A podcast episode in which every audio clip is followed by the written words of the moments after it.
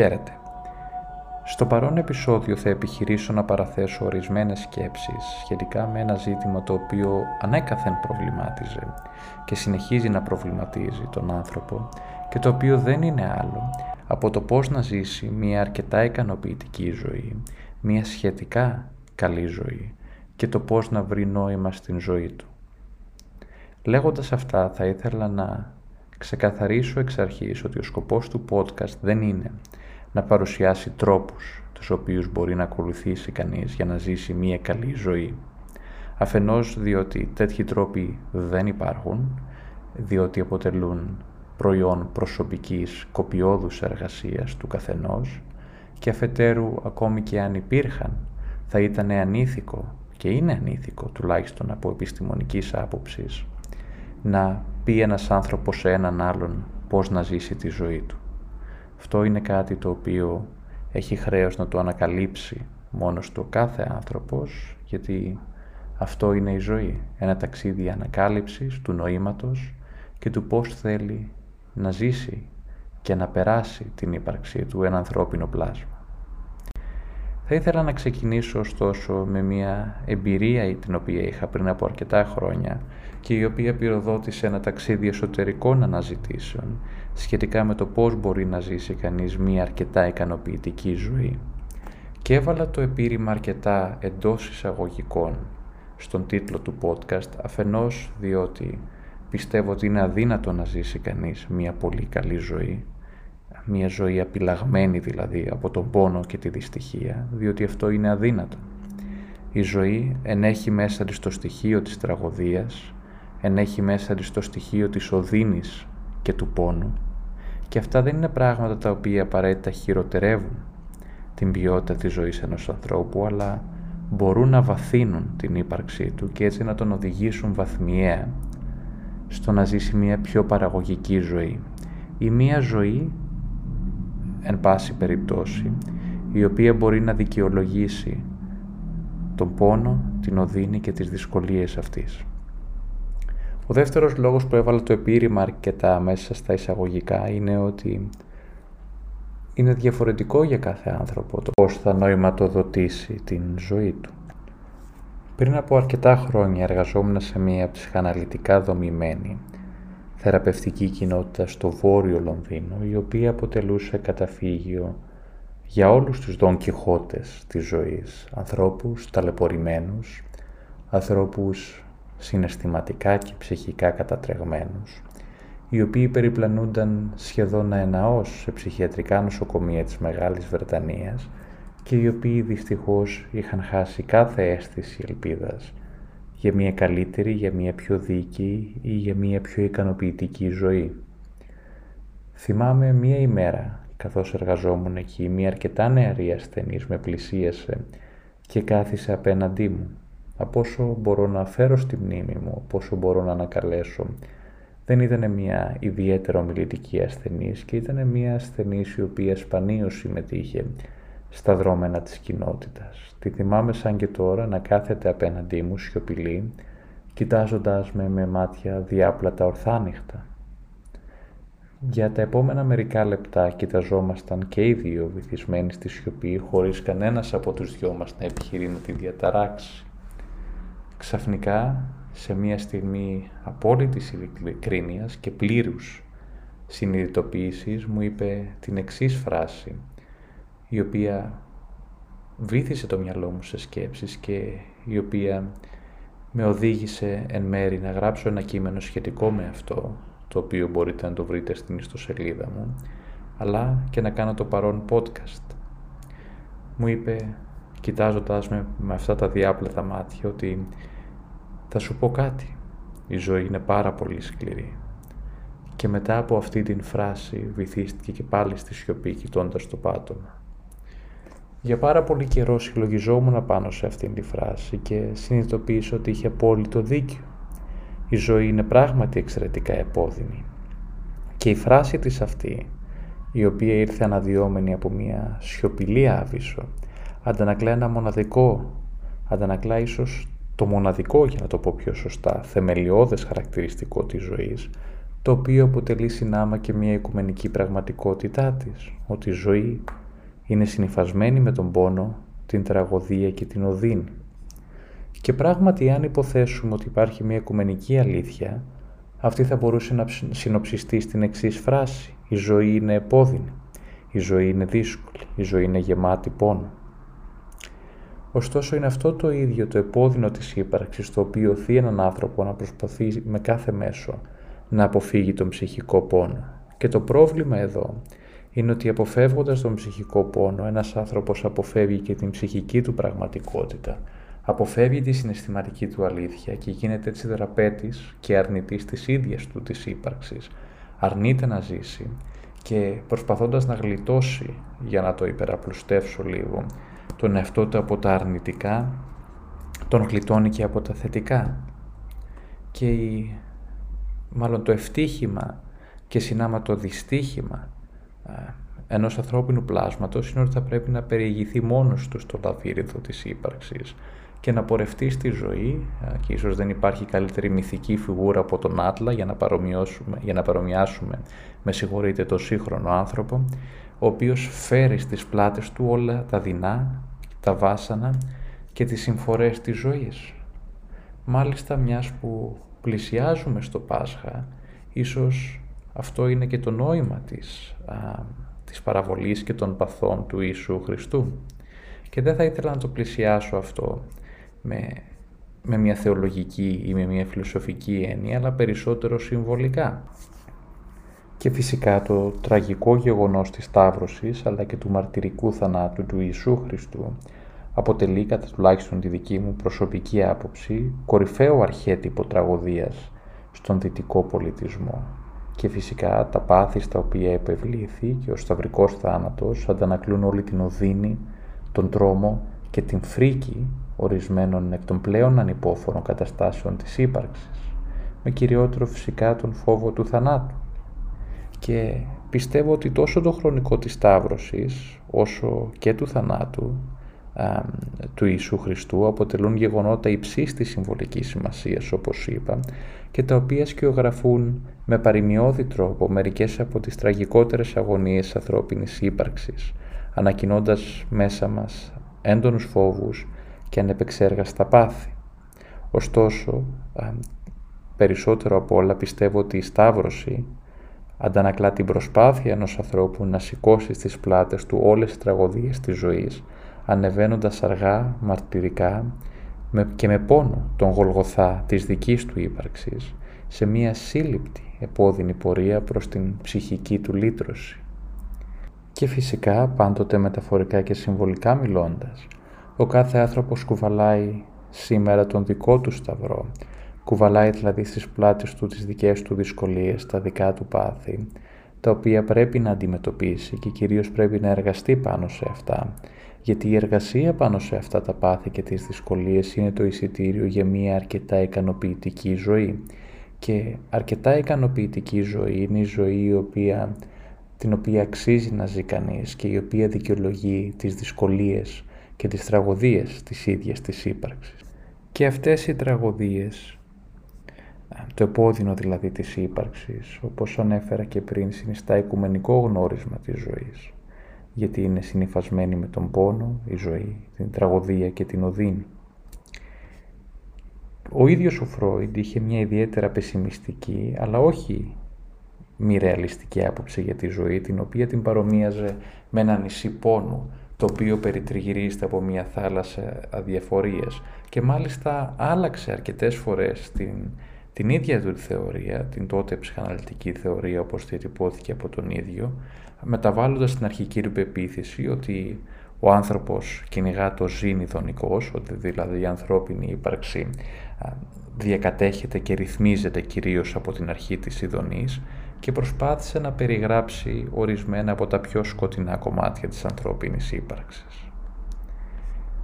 Το ερώτημα που ευλόγωσε γύρει φυσικά μια τέτοια διαπίστωση, μια τέτοια οικουμενική αλήθεια, ότι η ζωή δηλαδή είναι επώδυνη, η ζωή είναι τραγική, είναι το πώς μπορεί κανείς να διέλθει μέσα από αυτόν τον οδυνηρό κικαίωνα της ύπαρξης, πώς μπορεί κανείς να σηκώσει στις πλάτες του το δικό του φορτίο της ζωής, τον δικό του σταυρό χωρίς να καταρρεύσει. Πώς λοιπόν μπορεί κανείς να αντέξει τον πόνο και την οδύνη που η ζωή συνεπάγεται, αλλά περισσότερο απ' όλα, πώς μπορούμε να ζήσουμε μία ζωή με τέτοιον τρόπο που να δικαιολογεί τον πόνο και την οδύνη που αυτή προκαλεί. Κατά την προσωπική μου άποψη, η απάντηση στο ερώτημα αυτό, η απάντηση στο ένιγμα της ζωής, είναι η έβρεση νοήματος και το οποίο νόημα συνεπάγεται την πλήρη ανάληψη ευθύνης για τον εαυτό. Το νόημα συνεπάγεται την αίσθηση του καθήκοντος, την ανάληψη της ευθύνης και φυσικά το καθήκον και η ευθύνη α, ίσως είναι τα μοναδικά αντίδοτα στο επώδυνο της ύπαρξης. Και τι είναι όμως το νόημα; Το νόημα ουσιαστικά είναι μία ενστικτόδης ανάγκη του ανθρώπου. Δεν είναι μία πολιτισμική ή κοινωνική ανάγκη. Είναι μία ανάγκη η οποία είναι βαθιά ριζωμένη τόσο ψυχολογικά όσο πλέον και βιολογικά. Η ζωή η οποία είναι γυμνή νοήματος, η ζωή η οποία είναι λειψή νοήματος, είναι μια ζωή την οποία δεν αξίζει να ζει κανείς. Το νόημα από την άλλη αντανακλά τις δημιουργικές δυνάμεις της ζωής. Βασίζεται στην αγάπη, την προσφορά, τη δημιουργία.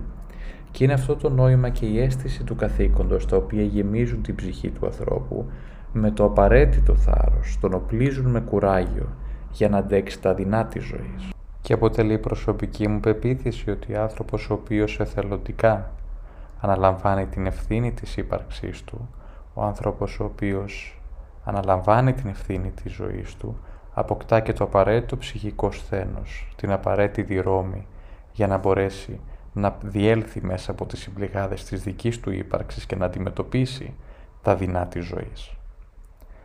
Ανέφερα προηγουμένως ότι η έβρεση νοήματος και η ανάληψη της ευθύνης για τον εαυτό είναι μεταξύ τους αλληλένδετα. Και πράγματι, για να μπορέσει κανείς να δημιουργήσει, για να μπορέσει κανείς να προσφέρει, θα πρέπει να αποβάλει τον αρκισισμό του στην παθολογική του δηλαδή μορφή, την μορφή του εγωκεντρισμού, και να μπορέσει έτσι να σηκώσει στις πλάτες του το βάρος της ζωής του, χωρίς να το φορτώνει σε κάποιον άλλον. Αυτό φυσικά με τη σειρά του προϋποθέτει και μία ικανότητα αυτογνωσίας και ποια είναι η πραγματική έννοια της αυτογνωσίας. Η αυτογνωσία ουσιαστικά είναι, είναι η ικανότητα ενός ανθρώπου να μπορεί να αναγνωρίζει και κατ' επέκταση να αντέχει τη συναισθηματική του πραγματικότητα, να αγκαλιάζει τη συναισθηματική του αλήθεια και φυσικά να αναλαμβάνει την ευθύνη της συναισθηματικής του κατάστασης χωρίς να την αποδίδει σε κάποιον άλλον ή σε άλλα πράγματα. Φυσικά η ανάληψη της ευθύνης για τον εαυτό δεν συνεπάγεται την άρνηση της ψυχικής πραγματικότητας, ούτε το άδειασμα αυτής μέσα σε κάποιο άλλο άτομο. Αντίθετα, συμβολίζει και συνεπάγεται την ψυχική οριμότητα, οδηγεί στην παραδοχή της αλήθειας και φυσικά δημιουργεί πίστη στις δημιουργικές δυνάμεις ενός ανθρώπου.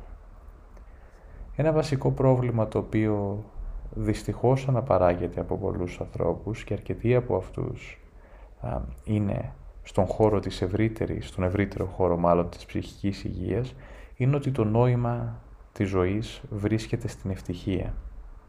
Και πράγματι σήμερα δεν είναι λίγοι άνθρωποι οι οποίοι θεωρούν ότι το ζήν ειδονικός θα πρέπει να είναι ο υπέρτατος στόχος ζωής.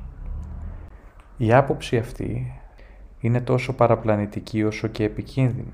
Σε καμία περίπτωση η ευτυχία δεν μπορεί να αποτελεί βαρόμετρο της ύπαρξης και φυσικά δεν μπορούμε να κρίνουμε τη ζωή μας με κριτήριο την ευτυχία. Διότι εάν το νόημα της ζωής συνοψίζονταν στην ευτυχία, πώς θα μπορούσε ένας άνθρωπος να αντέξει τις δύσκολες στιγμές της ζωής, τις εξαιρετικά οδυνηρές της ζωής, αυτό το τραγικό της ύπαρξης το οποίο ανέφερα προηγουμένως, τα οποία είναι πολύ είναι σημαντικά περισσότερα από ότι ευτυχισμένες στιγμές. Και λέγοντας αυτό, δεν θέλω να περάσω στο άλλο άκρο,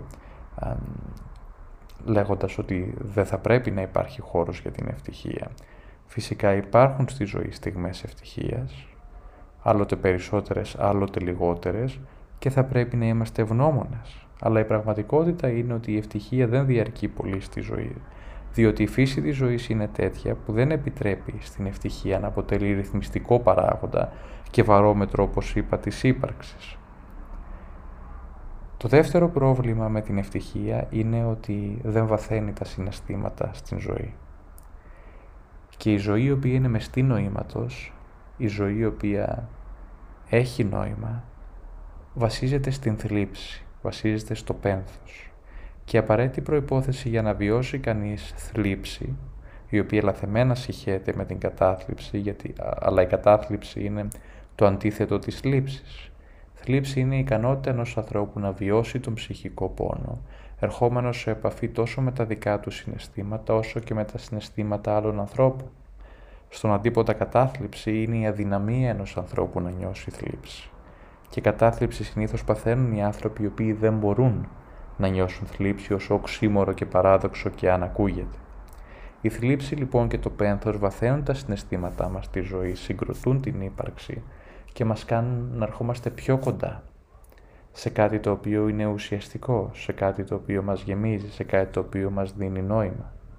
Οι, οι στιγμές ευτυχίας είναι καλές, μας κάνουν να αισθανόμαστε καλά, ωστόσο δημιουργούν μια συναισθηματική ρηχότητα, η οποία έχει θέση στη ζωή, αλλά δεν θα πρέπει να μεταβαίνουμε στο κυνήγι της ευτυχίας, το οποίο επίσης θεωρώ ως το σημαντικότερο ατόπιμα της ύπαρξης. Και φυσικά όλοι οι άνθρωποι θέλουν να είναι ευτυχισμένοι και γιατί να μην θέλουν άλλωστε, γιατί η ζωή είναι δύσκολη και φυσικά ο άνθρωπος πάντα έψαχνε αντίδοτα σε αυτήν τη δυσκολία. Το πρόβλημα είναι όμως όχι στην ευτυχία αυτή καθεαυτή, αλλά στην ποιότητα και την ερμηνεία που δίνουμε στην ευτυχία. Και δυστυχώς η άποψη ότι η ευτυχία αποτελεί το υπέρτατο αγαθό έχει μετατρέψει την ζωή μας σε μια άβυσο ματαιοδοξία, σε μια άβυσο κατάθλιψης. Η θέση μάλιστα ότι η ευτυχία αποτελεί τον σημαντικότερο σκοπό της ζωής είναι πάρα πολύ θελτική και γι' αυτό διατυπώνεται και διατυμπανίζεται από τους κήρυκες ε, της ευτυχίας ε, ή για να το πω μεταφορικά και συμβολικά ορμόμενος από την αρχαιοελληνική μυθολογία από τις ειρήνες της ευτυχίας. Και αν θυμηθούμε τις ειρήνες στο ταξίδι, στην επιστροφή μάλλον, του Οδυσσέα στην Ιθάκη, είναι οι θαλάσσιοι δαίμονες, οι οποίοι γοήτευαν με το τραγούδι τους τους ανυποψίαστους ταξιδιώτες και οι οποίοι μαγεμένοι από το τραγούδι τους τις πλησίαζαν και φυσικά στο τέλος κατασπαράζονταν από αυτές. Και αυτό έχει μια ιδιαίτερη συμβολική σημασία, διότι η ρητορική της ευτυχίας, η οποία προπαγανδίζεται σήμερα τόσο από ειδικούς ψυχικής υγείας όσο και από άλλους ανθρώπους, λειτουργεί ακριβώς με τον ίδιο τρόπο. Σαγηνεύει τους ανθρώπους με αποτέλεσμα αυτοί να χάνουν τον προορισμό τους, να παγιδεύονται σε μία διέξοδη κατάσταση και φυσικά έτσι να κατασπαράσσονται από το πλήρωμα του χρόνου, έχοντας κατασπαταλήσει την ύπαρξή τους σε ένα ένεο κυνήγι μίας ουσιαστικά μία επιτεύξιμης κατάστασης. Και γι' αυτό είναι πάρα πολύ σημαντικό να μπορεί κανείς να κλείσει τα αυτιά του σε αυτούς τους κήρυκες και αυτές τις ειρήνες της ευτυχίας, διότι το αποτέλεσμα θα είναι φάμιλο με αυτό που πάθανε οι σύντροφοι του Οδυσσέα. Κατασπαράχτηκαν από τις ειρήνες και με τον ίδιο τρόπο κατασπαράζεται από τον χρόνο, τον οποίος σπαταλά ο άνθρωπος ο οποίος κυνηγά αυτή την ρηχή ευτυχία, η οποία όχι μόνο δεν βαθαίνει τα συναισθήματα, αλλά αποκόπτει τον άνθρωπο από τη ζωή. Και αν υπάρχει ένα είδος ευτυχίας, το οποίο ο Αριστοτέλης χαρακτήρισε με μεστότητα και λακωνικότητα ευδαιμονία, έχει πάρα πολύ μεγάλη σχέτιση με το νόημα. Και όταν το νόημα της ζωής απουσιάζει, το φορτίο της ζωής γίνεται δυσβάσταχτο. Όταν η αίσθηση καθήκοντος εκλείπει, εκεί τα δεινά και οι δυσκολίες της ύπαρξης πολλαπλασιάζονται και ο άνθρωπος συνδλίβεται στις μιλόπετρες της ζωής. Το άτομο λοιπόν που αρνείται να αναλάβει την ευθύνη του εαυτού του, το άτομο που αρνείται να βρει έναν ευγενή σκοπό, γιατί αυτή είναι η ουσία της ζωής. Αυτό που ο Πλάτωνας ονόμασε αγαθόν, δηλαδή το να μπορέσει ένας άνθρωπος να ανακαλύψει ή μάλλον για να το πω διαφορετικά να μπορέσει ένας άνθρωπος να δημιουργήσει έναν ευγενή σκοπό τον οποίο θα υπηρετεί με αγάπη, ένα σκοπό ο οποίος ανοίγει το είναι του προς την ύπαρξη, ένα σκοπό ο οποίος ενισχύει και τροφοδοτεί τις δημιουργικές δυνάμεις της ζωής και είναι αυτός ο σκοπός ο οποίος δικαιολογεί τις δυσκολίες της ζωής. Είναι αυτός ο σκοπός ο οποίος α, βοηθάει έναν άνθρωπο να αντέξει μέσα στη ζωή. Αν δεν μπορεί να το κάνει αυτό ο άνθρωπος, τότε τα αποτελέσματα είναι δύσκολα έως και ολέθρια. Οπισθοχωρεί σε μια ναρκισιστική κατάσταση της ύπαρξης, κυνηγάει αυτή τη βρεφική ευτυχία μιας ψεύδο ικανοποίησης, γιατί είναι μια ευτυχία η οποία δεν διαρκεί πολύ, διαρκεί λίγο και συνήθως τα, α, οι συνέπειες ευτυχίας αυτής είναι πολύ περισσότερες και πολύ δυσκολότερες από τα θετικά συναισθήματα τα οποία δημιουργεί. Ο άνθρωπος λοιπόν ο οποίος οπισθοχωρείς σε αυτά τα ναρκιστικά καταφύγια, όταν απουσιάζει το νόημα στη ζωή του, όταν απουσιάζει η αγάπη στη ζωή του, ουσιαστικά παλινδρομεί σε ένα βρεφικό στάδιο που δεσπόζουν φαντασιώσεις παντοδυναμίας. Είναι σαν να κλείνεται μέσα σε αυτό που πολύ ωραία ο Ντοστογεύσκη περιέγραψε στο ομώνυμο μυθιστόρημά του, σε ένα πνευματικό υπόγειο, ένα σκοτεινό, μαύρο, βρώμικο χώρο, όπου, όπου είναι μόνος του αποκομμένος από τους άλλους ανθρώπους. Και η, η ναρκισιστική αυτή οπισθοχώρηση, η οποία επίσης αποτελεί ένα κολοσιαίο ατόπιμα της ύπαρξης, σκιαγραφείται με έναν πάρα πολύ γλαφυρό τρόπο από μια περιπέτεια κινουμένων σχεδίων α, τον Πίτερ Παν, για όσους και όσες τον έχετε δει, γνωρίζετε την ιστορία, αλλά για όσους δεν τον έχετε δει, ο Πίτερ Πάν είναι ένα νεαρό αγόρι, το οποίο σύμφωνα με την ιστορία έχει μαγικές ικανότητες, είναι για την ακρίβεια γεμάτος δυνατότητες, γεμάτος α, ταλέντα, όπως άλλωστε κάθε παιδί, τις οποίες όμως αρνείται να αξιοποιήσει και να μετατρέψει σε δημιουργικές πηγές. Οι περισσότεροι γνωρίζουμε τον Πίτερ Παν μέσα από την ουσιαστικά τον έχουμε συνδέσει μάλλον με την άρνηση του να μεγαλώσει κανείς και πράγματι ο Πίτερ Παν αρνείται να μεγαλώσει. Αρνείται να αναλάβει την ευθύνη της ύπαρξής του. Αρνείται επίσης να οριμάσει συναισθηματικά και ψυχικά και έτσι να αντιμετωπίσει τις συμφορές και τις δυσκολίες της ζωής. Αντί αυτού προτιμά να οπισθοχωρήσει σε έναν αρκισιστικό καταφύγιο το οποίο στην σειρά κινουμένων σχεδίων παρουσιάζεται ως την χώρα του ποτέ και έτσι να γίνει ηγέτης των χαμένων αγοριών. Οι τίτλοι φυσικά είναι ιδιαίτερα συμβολικοί και μεταφορικοί. Διαλέγει φυσικά να φαντασιώνεται την ύπαρξη α, της Tinkerbell, η οποία φαινομενικά παρέχει ό,τι θα μπορούσε ιδανικά να παρέχει μία σύντροφος φυσικά στην εξειδανικευμένη της μορφή, με μόνη εξαίρεση ότι δεν υπάρχει, ήταν φανταστική και φυσικά η χώρα του ποτέ ούτε αυτή υφίσταται, όπως σηματοδοτεί και το όνομά της, και αποτελεί άλλη μία νήσο της Ιδονής. Ένα μέρος λοιπόν όπου ο Πίτερ Παν μπορεί να ψεύδο υπάρχει ως βρέφος, αρνούμενος να αναλάβει την ευθύνη της ζωής του και τις υποχρεώσεις της ενήλικης ζωής.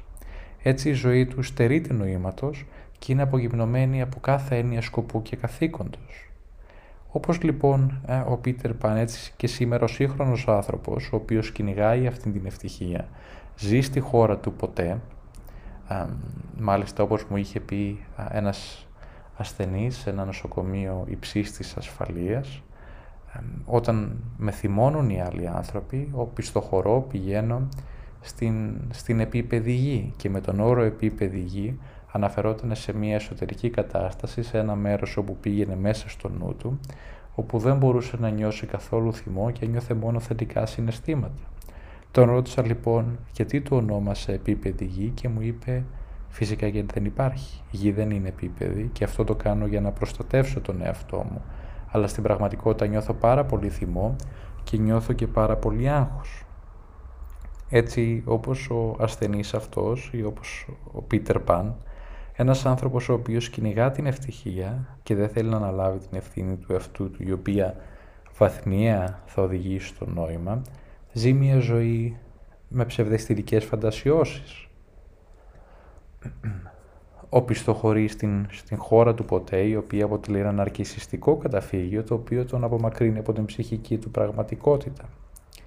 Έχει μια παθητική στάση απέναντι στη ζωή και η τραγωδία εδώ είναι ότι κατασπαταλάει τον χρόνο του κατασπαταλάει κανείς τις δυνατότητές του και παραμένει ανδρανής μπροστά στον πανδαμάτρο χρόνο.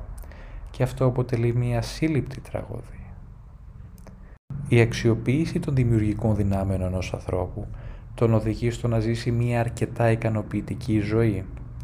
Φυσικά, όπως ανέφερα και στην αρχή, τοποθετώ το αρκετά εντός εισαγωγικών, καθώς είναι αδύνατον κανείς να ζήσει μια απόλυτα ικανοποιητική, πόσο μάλλον ευτυχισμένη ζωή.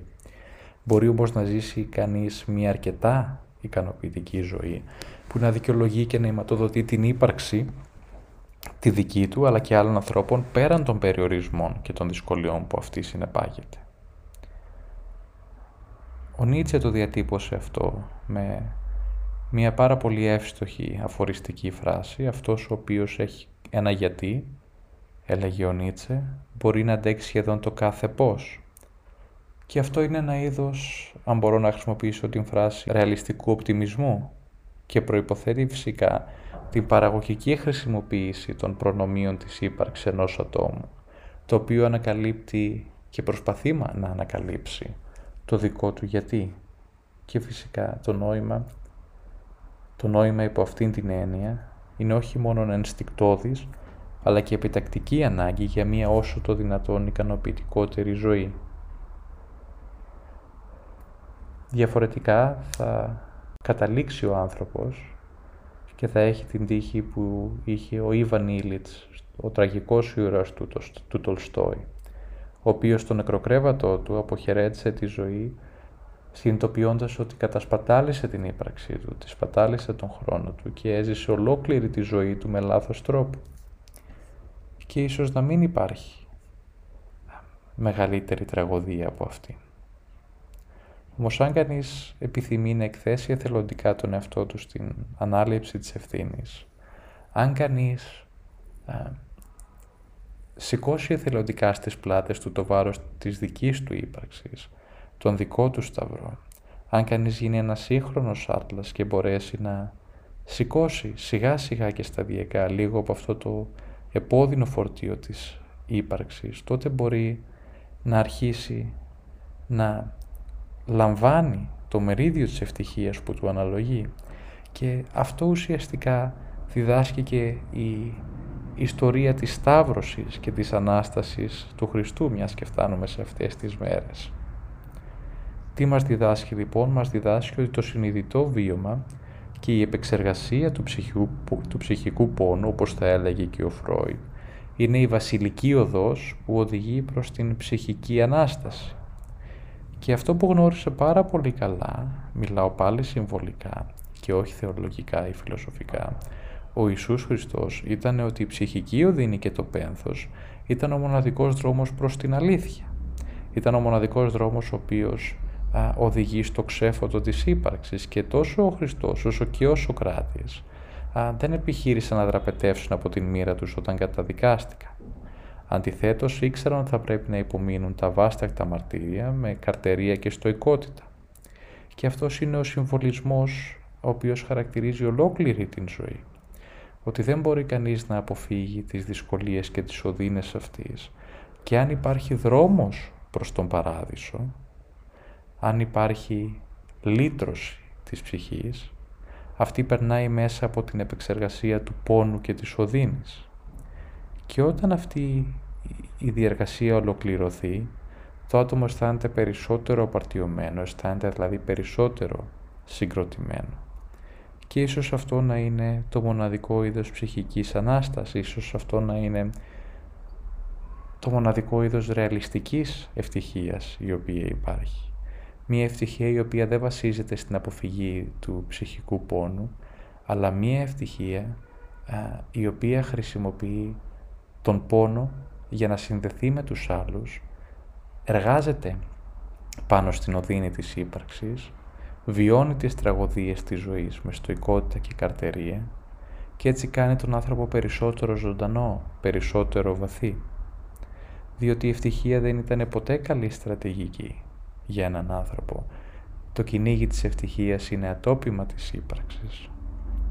Και χρειάζεται ένας άνθρωπος να θυμάται ότι αυτό το μερίδιο της ευτυχίας το οποίο μπορεί να έχει, αυτό το μερίδιο της αρκετά καλής ζωής, η αρκετά καλή ζωή μάλλον βρίσκεται εκεί που είναι το νόημα, η ευθύνη, και ο ευγενής σκοπός. Και όταν κανείς μπορέσει να έρθει όλο ένα και περισσότερο κοντά σε αυτά, τότε κερδίζει και αυτό το μερίδιο της ευτυχίας που του αναλογεί.